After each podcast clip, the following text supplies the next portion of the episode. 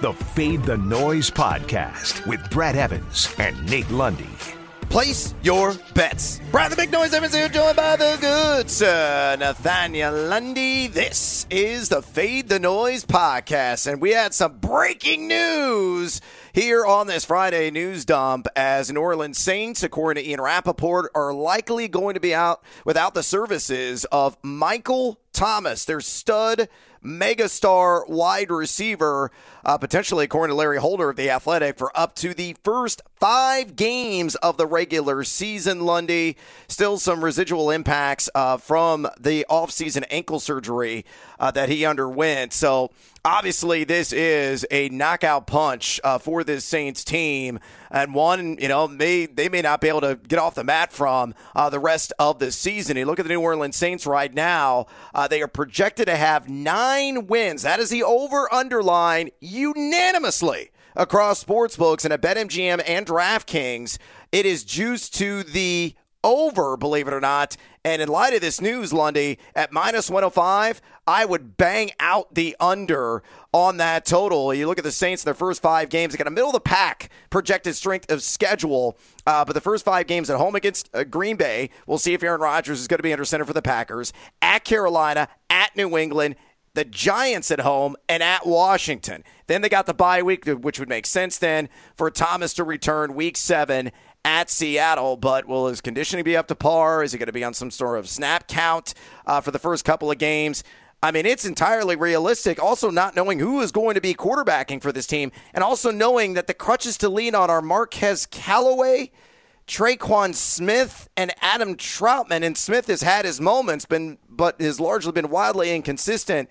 They either you know feature Alvin Kamara like 30 times uh, over the first five weeks, or this team, whether it's Taysom Hill or Jameis Winston, is looking at being underwater with maybe only a couple of wins to their name. So you with me on hammering the under nine wins after we heard this Michael Thomas likely out for the first five games news?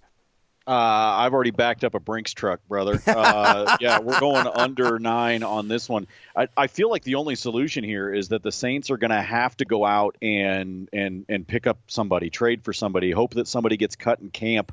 Uh, that's a surprise. I mean, they're going to have to do something to be able to help out the wide receiving core. But I'm going to put on my tinfoil hat here for a second, Brad. Uh, what what are you doing waiting until June? To do this surgery, which is apparently when he did it. This is almost yeah. like Michael Thomas going, Yeah, this team's going to suck and I don't really want to participate. This is weird, dude, to have somebody wait this long for an ankle injury that, remember, happened towards the end of the game in week one yes. last year. It plagued him the this, entire year.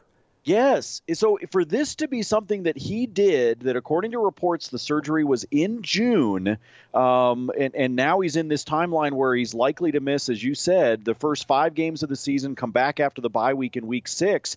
Uh, this is a dude that seems to be saying, uh, "Yeah, you guys have some fun without me. I'll be over here if you need me." Yeah, And maybe he's just like, "Hey, I'm going to get some uh, beignets here locally, and you know, yeah. at uh, Cafe Du Monde. Peace out. Uh, I'm just going to, you know, hang out, gain about 20 pounds, and let you guys uh, just, you know, circle the drain very slowly this entire he's, year." He's got one of those like four foot tall yard drinks, just full of a hurricane. That's what it is. Yeah, well, those slushy drinks, man, they'll give me one hell of a hangover, and I think it's going to be a throbbing headache for New Orleans Saints fans for much of this year. Uh, welcome to the post Drew Brees era, Saints fans. Maybe not fly the fleur de lis anytime soon. All right. Best of luck to Michael Thomas. But yes, we are on the under nine wins for this Saints franchise uh, this season. All right, let's get to it with this Friday edition of the Fade Five. Number five. All right, Lundy. Uh, bunch of news yesterday, as well as the NFL issued their brand spanking new uh, vaccine mandate, uh, trying to guarantee 272 games played this season. And it's basically like get in line or run the risk. And DeAndre Hopkins was very vocal uh, about his stance in regards to the new NFL issued policy, uh, going as far as saying, you know, maybe I should uh, step aside from football. Of course, he quickly deleted his tweet that he had posted those comments on Twitter. Uh, but it does beg the question whether or not DeAndre Hopkins has been vaccinated this year. Now, he's not disclosed any of that information, but look, it does play a factor in fantasy. It also plays a factor in betting, and still his props are live right now, and one of them 1400.5 receiving yards. I'm taking the under on that. Available at Bet Rivers at minus 124. Uh, look, Hopkins, according to some of the prognosticators out there, fantasy football today, has got it projected for 1,406 yards. But Mike Clay, ESPN, 1,372. And Jeff Ratcliffe, even more conservative, at 1,345. Last season, on 160 targets, operating as the workhorse within this wide receiver core. 115 receptions, 1,407 yards, and six touchdowns. But you add A.J. Green. We'll see if he's got a gas left in the tank at his advanced age. You bring in the gadgety Rondale Moore, a kid that lit scoreboards on fire, boiler up during his days at Purdue. Yeah, D-Hop, again, had a 29.4 target share uh, last season and was number two in YAC. It was number 10 in yards per route run. But Lundy, if he doesn't get two jabs, and if this Delta variant continues to wreak havoc across the country and, you know, God forbid he, he gets infected, it's a minimum 10 days missed, which means he may not only miss one game, it's possible he misses two. So knowing that is a card potentially in play here, uh, and this number already pretty high to begin with. Yeah, I think the under is a smart money wager. Again, 1400.5 minus 124 at Bet Rivers. Fade or follow. I will follow on this one, and in fact, Brad, even before everything came out yesterday and Twitter, uh, you know, did what Twitter does uh, when news like this happens, I, I, thought this number might be a little bit too high for him anyway, uh, just because you try to move the ball around a little bit. You talked about trying to figure out what AJ's got in the tank, but I think the more Arizona wants to try to move this uh, offense around, try to spread things out a little bit. Yes, you've got a stud in Hopkins, but you also can't sit there and have tunnel vision. You got to try to have some options within your offense. So I, I thought this number might have been a little bit uh, pushing a little bit too high to begin with, but then you look at the question marks raised about the vaccination, and you know we always worry about somebody's health. So yep. when you've got a number this high. Um, I tend to lean preseason towards the under just because you do have a lot of different things that can happen between now and the end of the season when we're looking at the box scores. DeAndre to dry up in the desert. Yep. Number four. All right, let's move on and let's continue living the land down under. And this is one that kind of is baffling to me that the line is this high, especially given recent events. Uh, Kadarius Toney, rookie out of the University of Florida, uh, now a member of the New York Giants, and this one available at BetMGM. I am under 524.5 receiving yards, and it's not juice to high heaven at minus 139. Why am I fading Toney? Well, it's pretty easy. He's on the COVID 19 list. He's a rookie who, uh, if you looked at all of the scouting reports out there from esteemed writers and scouts, they've all said one thing and one thing unanimously this kid lacks route running polish. So these days missed in training uh, camp are critical to his early development and potential impact here in year one. Now, he was a break tackle machine with the ball in his hands, explosive, got a lot of shimmy, shake, and power after the catch. Uh, kind of a gadgety type, you know, that Parris Campbell, Percy Harvin like mold. He had some sure hands too with the Gators, chomping down on a lot of uh, balls tossed his general direction by Kyle Trask. Only three drops on 123 catchable passes during his college career. Uh, but again, you got a crowded wide receiver core with Darius Slayton, Sterling Shepard, and the shiny new toy in Kenny Golladay. And a lot of the prognosticators out there, you know, even banking on Kadarius Toney to play 17 games this season, well under this total. Jeff Ratcliffe got him projected for 482. Fantasy football today at just 255 yards, and I think that one is going to be the winner, winner, chicken dinner here in the end. I don't think he's going to crack 300 yards, especially now, well behind the eight ball missing these pivotal days of practice in late July and early August. So fade or follow Kadarius Toney under 524.5 receiving yards minus 139 at BetMGM. Well, let's see. You're a rook. You're a slot guy that struggles sometimes with the routes. You've got sure hands, but it's a crowded wide receiver room. Who in the bleep decided to put this number at 524 and a half? Good lord, that's yeah. way too high. I'm actually a little more bull- bullish than you just talked about. I think he cracks 300, but I think he's literally like 310. 325. somewhere in that range. This number is set way, way, way too high for me, unless there is something that somebody out there knows that you and I don't. Because I think the addition of Golladay is obviously huge for them um, they must think there's going to be these these massive negative game scripts where they're going to have to right? throw it to the slot. No, I, that doesn't make any sense to me. I think he's got a skill set that can be molded, but I don't think he's there yet. Uh, despite his uh, you know top pick status with the Giants, he is going to be a work in progress. They're going to need to mold him a little bit, and I just don't see how he can get within sniffing distance of this number. Tony, Tony, Tony. No, he's not going to do it again. Number three. All right, let's get a running back player prop in here for season long devices. And let's focus on a player that is somewhat divisive in the fantasy community. You either love him or you hate him. Clyde Edwards Helaire, sophomore running back, formerly the LSU Tigers, now a member of the Kansas City Chiefs. And the line just on rush yards, not receiving yards, not receptions, not combined yards, just rush yards, 900.5. And I am Whoa, it's the theme today. Living in the land down under yet again at minus 111. This one available at BetMGM. Now, last season, his rookie campaign, CEH on 181. It carries at 803 rushing yards on 66.1% of the opportunity share. Uh, had a laudable 2.98 YAC per attempt mark. That was number 24 among all eligible running backs. Forced a missed tackle 19.3% of the time and was number 21 in yards created per touch but Darrel Williams is a guy that you shouldn't immediately right off because the coaching staff loves him. I think he's going to get more early down work than people suspect within arguably the best offense in the NFL. And CH has come out and said that he really wants to strive and improve in one area and one area primarily, and that is a pass catcher. And I think where that is where he's going to be deployed more often than not. So I think the workload is going to be somewhat similar. I think he's going to toe the line of 200 carries in an expanded season. A lot of the forecasters out there, I, I think, tend to agree. Mike Clay's got him at 896 rush yards. Jeff Ratcliffe at 864. Fantasy football today, however, on the over at 917. Again, I think it's a fair number. I think it's a solid number, but I think it's going to be right around 860, 875 rush yards when it's all said and done. His hilarious.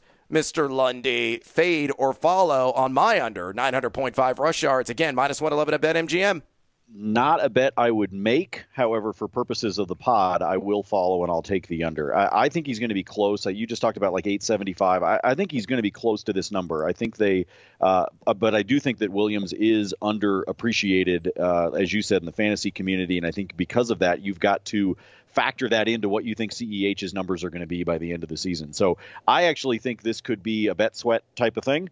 Um, and I hate that for season long props. right. Uh, so I'm gonna. Uh, this is one I would stay away from in terms of my own personal betting. However, as we talk about, I always have to make a decision because, well, that's what we do here on the pod. So I will follow you on this one, although it's probably one I would avoid big time. Yep. Uh, be a coward. Uh, I'm taking the under, and comfortably so. You and I will agree to disagree on that one. Oh, with that, stick around for my top picks in Major League Baseball and bonus time. Two. All right, Lundy, let's go to the diamond. And this one, uh, I had to do like a triple take uh, because I wasn't sure if my eyes were deceiving me. I wasn't sure the uh, blurriness was from last night's high tequila consumption or, you know, just wiping the sleep out of my eyes or all the above. But Wily Peralta, uh, who is a starting pitcher for the Detroit Tigers, is going up against Kansas City. His strikeout prop is just two and a half punch outs at minus 120 at DraftKings Sportsbook, and I'm breaking out the sledgehammer on the over on this. Uh, Peralta has been over this in three of his last four turns of the rotation, and he has been pitching brilliantly in his last 24 innings pitched. Just one earned run, issued only six walks over that span. Uh, Kansas City struggling offensively here in the month of July, 685 OPS and number 16 in strikeout rate over the last 30 days. All I need is uno, dos, tres, three strikeouts. That's it for Wily Peralta. Are you with me? Fade or follow? Two and a half? Two and a half. This is like That's when wild. we do the point five three pointers, right? Like you just kind of right. it's point five blocks for that. Giannis, and he gets like six in the game. Right, exactly. Uh, I'll tell you what, just because it's such a low number, it's a Friday and I'm feeling frisky. And because of the fact that the first three pieces of the Fade 5 today were all unders and you're finally over on something, I mean, you apparently are in a mood today. Uh, I'm going to go ahead and follow you on this one. Let's see if he can pull it off. Get me to three. That's all I need. As you pointed out, he's done it in three out of the last four. Uh, so I am fingers crossed that all we need is a three amigos version mm. of the strikeout mm. prop, and we're feeling good. Uh, you know, Tres Amigos is a tequila brand. Bartender, bartender, hair of the dog. Number one. All right, let's get in one more Major League Baseball selection here on this Freaky Friday, and it's my favorite one on the board. Give me the over on the LA Dodgers, five and a half runs against Chichi Gonzalez and the Colorado Rockies at minus 130. This one I pulled from DraftKings Sportsbook. I look at the Dodgers. They got a 788 home OPS on the season, and they are raking right now at the dish. 819 OPS in the month of July. They have gone over five and a half runs in six of 10 games against the rival Rockies this season, and it's Chichi. Do you need any additional evidence? Uh, 6.64 ERA on the road this year. The last time he faced the Dodgers, his only start against the Blues uh, this year. Uh, that was on July 16th. Four innings pitched, seven earned runs. He's going to get clocked again. Way over. Dodgers going to put up a ton of crooked numbers. So, again, over five and a half runs. LAD against the COL minus 130. Fade or follow. Yes, slam it over the fence at Chavez Ravine. Yes, I'm all over this one. Uh, this is going to be an easy over, as you pointed out. The seven earned runs the last time. The thing about Gonzalez with the Rockies is it is kind of a feast or famine with him. You know, you look at the start he had against the Brewers back at the end of June, one earned run, right? Yeah. But he also played the Brewers at Coors Field about a week sooner, gave up six. Like it's just he is up and down, and unfortunately, he's going to go against a Dodgers team that's super, uh, uh, super hot at home, uh, and is going to rack up the numbers. So yes, it would not surprise me at all to see the Dodgers put seven uh, on the board by the time this is uh, all said and done. So a team total at five and a half, yes sir, smash that one over the fence. All right, before we get out of here for the weekend and party on down, let's work in some bonus times, Lundy. Uh, we got opening ceremonies tonight in the Olympics. Anything to bet on there? Yes, well, we could uh, because it's actually already happened, and we're going to be watching it on tape delay. Oh, yeah, um, damn it! So, uh, yeah, well, uh, we, you know, that's what's kind of weird about the Olympics, right? You got to make sure you're paying attention to the live. Uh, let me give you a couple. First of all, uh, hat tip to our friends at DraftKings Sportsbook who have come up with some really cool new props when it comes to baseball, including what, a category they call daily specials, Brad. Mm. And daily specials include things like the highest scoring game of the day. Uh, yesterday, I got that one with Detroit and Texas in the afternoon game. So let me see if I can stay on a hot streak there. Highest scoring game of the day at plus 800, Brad. Give me the Angels and the Twins. That's Ooh. who I will take to be the highest scoring game of the day. My other bonus time picks give me Trey Mancini for an RBI at plus 160, and give me both Texas and the Yankees on the run line. They are both underdogs, so it's plus one and a half for each one of them. That payday is a plus one. Yes, the post Nelson Cruz era for the Minnesota Twinkies. Uh, all right, uh, my bonus times. Give me Freddie Peralta over seven and a half strikeouts at home against the Southsiders of Chicago. The White Sox, number 15 in K rate over the last 30 days. Now, Peralta's been over this in just six of his last 12, uh, but he is well rested. This is his first start since the All Star break, and he's got a sparkling 2.04 home ERA with an 11.82 K per nine. I think it's a snowman in the box score. Eight strikeouts exactly for Peralta. Uh, give me Justin Turner over one and a half total bases at plus 105 against Chichi Gonzalez and that Colorado Rockies rotation. Um, Three away batting average in his career against Chichi with a home run and three RBIs. He's batting 370 over his last 30 days. And uh, the real life gritty, a 406 batting average against Colorado with 13 RBIs and 32 at bats this summer. So I think Justin Turner is going to rake. Oh, and here's some Olympic action for S's and G's. On Sunday, give me Francais. Parlez-vous Francais? Plus 12 against Team USA. I think Rudy Gobert is going to keep this one in single digits. Uh, I think there's going to be some early chemistry issues for Team USA, though that team is ultimately stacked. And then give me the Aussies. Oi, oi, oi minus seven and a half against Nigeria, a team that they handled uh, during the exhibition slate uh, that was played recently in Vegas.